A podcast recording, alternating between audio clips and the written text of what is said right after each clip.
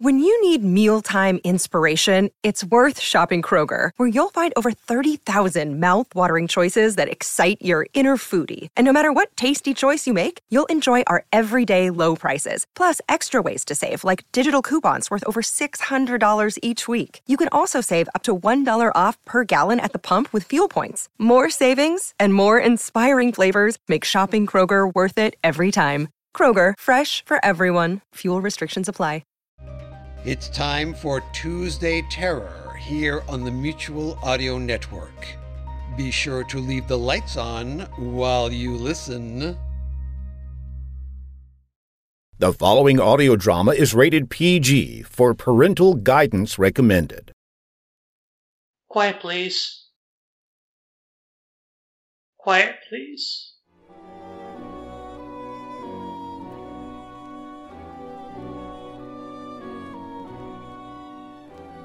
QuietPlease.org presents Quiet Please, which is written by David Feldman and features Paul Nerum.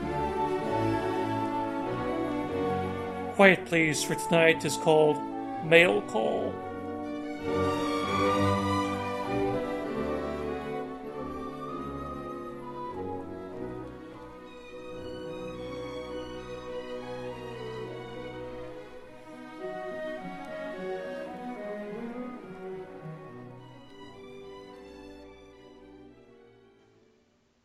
Lots of people stay here, but none of them ever got any mail. Until recently, that is. A Mr. Robert Jenkins received a picture postcard. Now, Mr. Jenkins does not work here. Like I said, he stays here. He's got lots of neighbors, too. I almost handed it back to our mailman until I saw the address was correct. Whoever it was sent it to the right place, all right. Addressed to Robert Jenkins, care of Fulton Cemetery. Now, believe it or not, I don't know the name of every person interred here. Sure, I've worked here for ages, but you can't expect a guy to memorize thousands of names, even in all that time. I mean, be reasonable. So, first chance I got, I took the postcard with me to our records room and looked up Robert Jenkins. There he was, buried here over 20 years ago in 1929. November of 1929, to be more exact. Mr. Jenkins had been an upstanding, respectable guy until the crash. Then, according to the obit we keep on file, he did himself in. Terrible thing. And that's when I noticed it. The postmark looked faded. More faded than it should. And the date? The date was. Well, the month was right, but the year? The year was right there in faint black ink. 1929.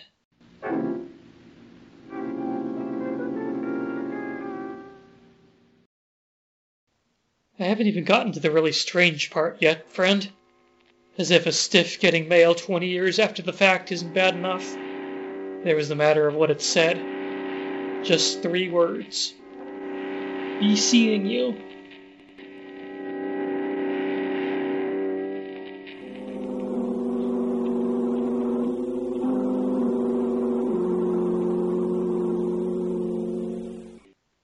No, it wasn't a hoax. I wouldn't be telling you about all this if it had turned out to be a disgruntled undertaker or a bored gravedigger playing a prank on the office.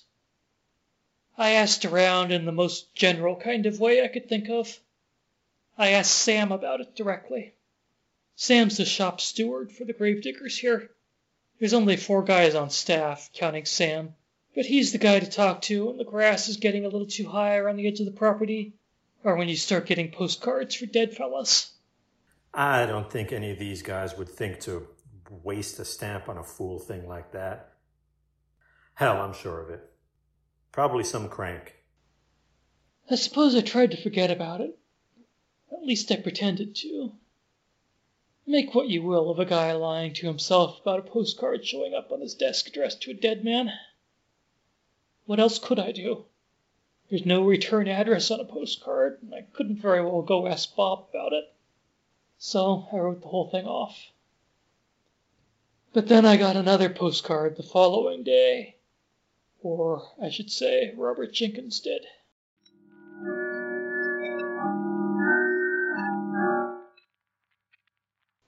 This time I brought it up to Jerry, our postman. Jerry, since when did the postal department start bringing mail from the afterlife?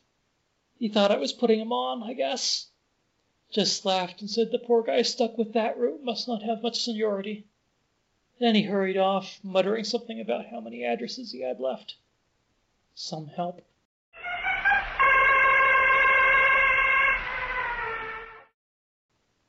Didn't I mention what this one said? Well, it was as terse as the last one. Three words, just like before, but different words. One more day.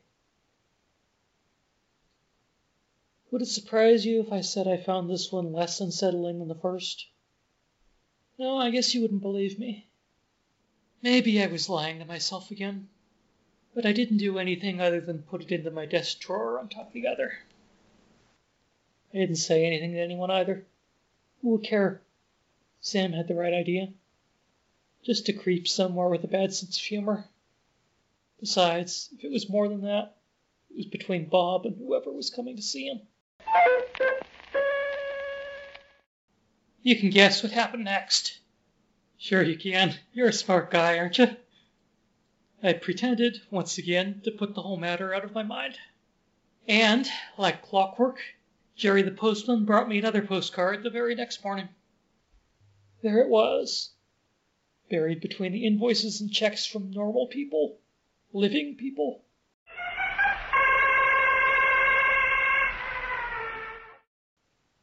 I wish I could say I ignored it, threw it out, but I didn't. I did my best to, but after an hour or so I pulled it out and read it. Just like the others, three words. This time it just said, On my way.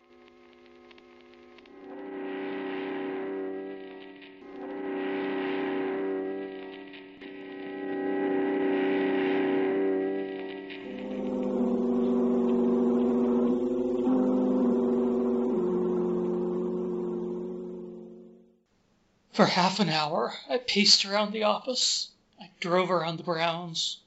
I stared at the gates marking the front entrance. They were open, of course, as it was normal visiting hours, but no one had pulled in since Jerry had come and gone.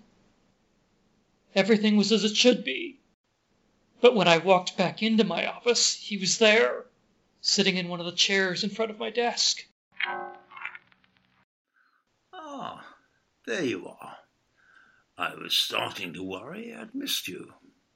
Who are you, sir? You don't remember me, I suppose. Well, it was quite some time ago. I shouldn't take it personally, but it is a little odd.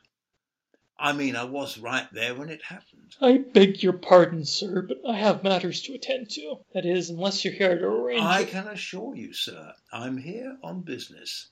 I don't make social calls in a place like this. Well, fine. Why don't you. You were going to invite me to take a seat? As you can see, my manners are slightly lacking, though, given the circumstances, we can probably dispense with the pleasantries. You still don't know why I'm here, Mr. I can assure you I haven't the faintest idea. Very well. Say, did you have a chance to pass my message along to the late Mr. Jenkins? I. I. Excuse me? A postcard, sir. Were they passed along to Robert Jenkins? You are the one in charge here, yes? I, I don't have time for whatever this is, mister. If you have something you'd like to leave on the deceased resting place, that is entirely permissible. Abusing the U.S. mails is not, however. Very well. I told you I was here on business, sir. That business includes both Mr. Jenkins and yourself, of course. You're either a very good liar or very good at self deception. I should be able to tell the difference, I suppose, but sometimes I just can't be bothered. Operator, give me the nearest. Sir, that won't work. We like to settle these things in house, you understand? Hello? Hello? Look at it this way. If we weren't so backlogged, you would have gotten a visit from me a long time ago. In the old days, one of my underlings would probably have handled the actual collection. But then there are so many more people these days. That is to say, so many more souls. No matter. I'm here now, and that's all that counts. Yes, sir. I think you're beginning to understand. Now, formalities prevail in these matters, so I'm obligated to read this. Uh. Ah, yes. Autumn of 1929. Oh dear, murder.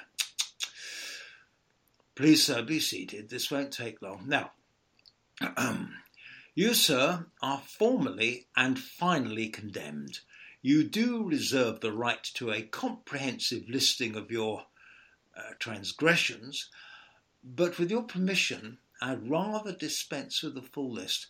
After all, we both know why we're really here, don't we, Mr. Excuse me, but that is not fair. Choose your words carefully, sir. You have not lived a life of virtue. No, but neither had he. No, he had not. But a rule is a rule, is it not?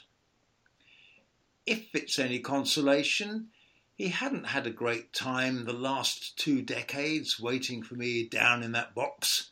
I'd imagine he's bored to tears by now, poor devil. now, I'm afraid it's me who's choosing words poorly. All right, sir, we've tarried long enough. He was with her, you know. He was with my wife before I did it. None of the finer points escape our attention, sir. It's all here in your file. I will say, off the record, of course, that your timing was brilliant. Yes, coercing him at gunpoint to go to the roof with you and pushing him off it. There, there, these things do happen. I wouldn't let it bother you too much. Again, off the record. It seems even self deception has limits. Well, what do you say? Shall we get going? Normally I'd accompany you by yourself, but since he's already here, so close by, as I was saying before, the backlog is murder these days. Between you and me, I have to cut corners wherever I can. Are you ready? Very well, Mr. Hellman. I must honor our contract.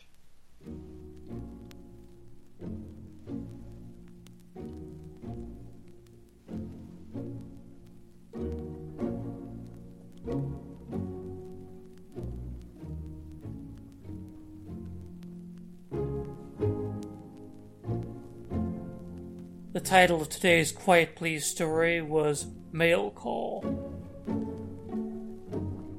It was written by David Feldman, and the man who spoke to you was Paul Nerum. Brian Hunt played Mr. Hellman.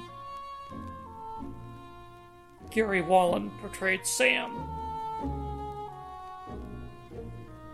Sound effects are courtesy of freesound.org. The theme for Quiet Please is from the second movement of César Franck's Symphony in D minor, as performed by the Detroit Symphony Orchestra in 1964.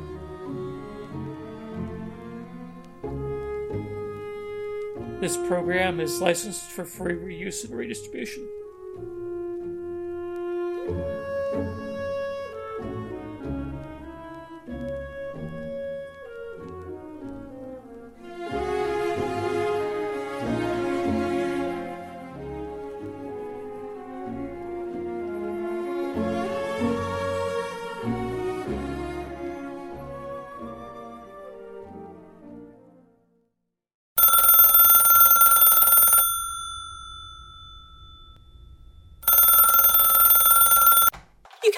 Classical and brand new audio dramas through the Mutual Audio Network. Subscribe through Apple Podcasts, Stitcher, Google Play, Spotify, or iHeartRadio today.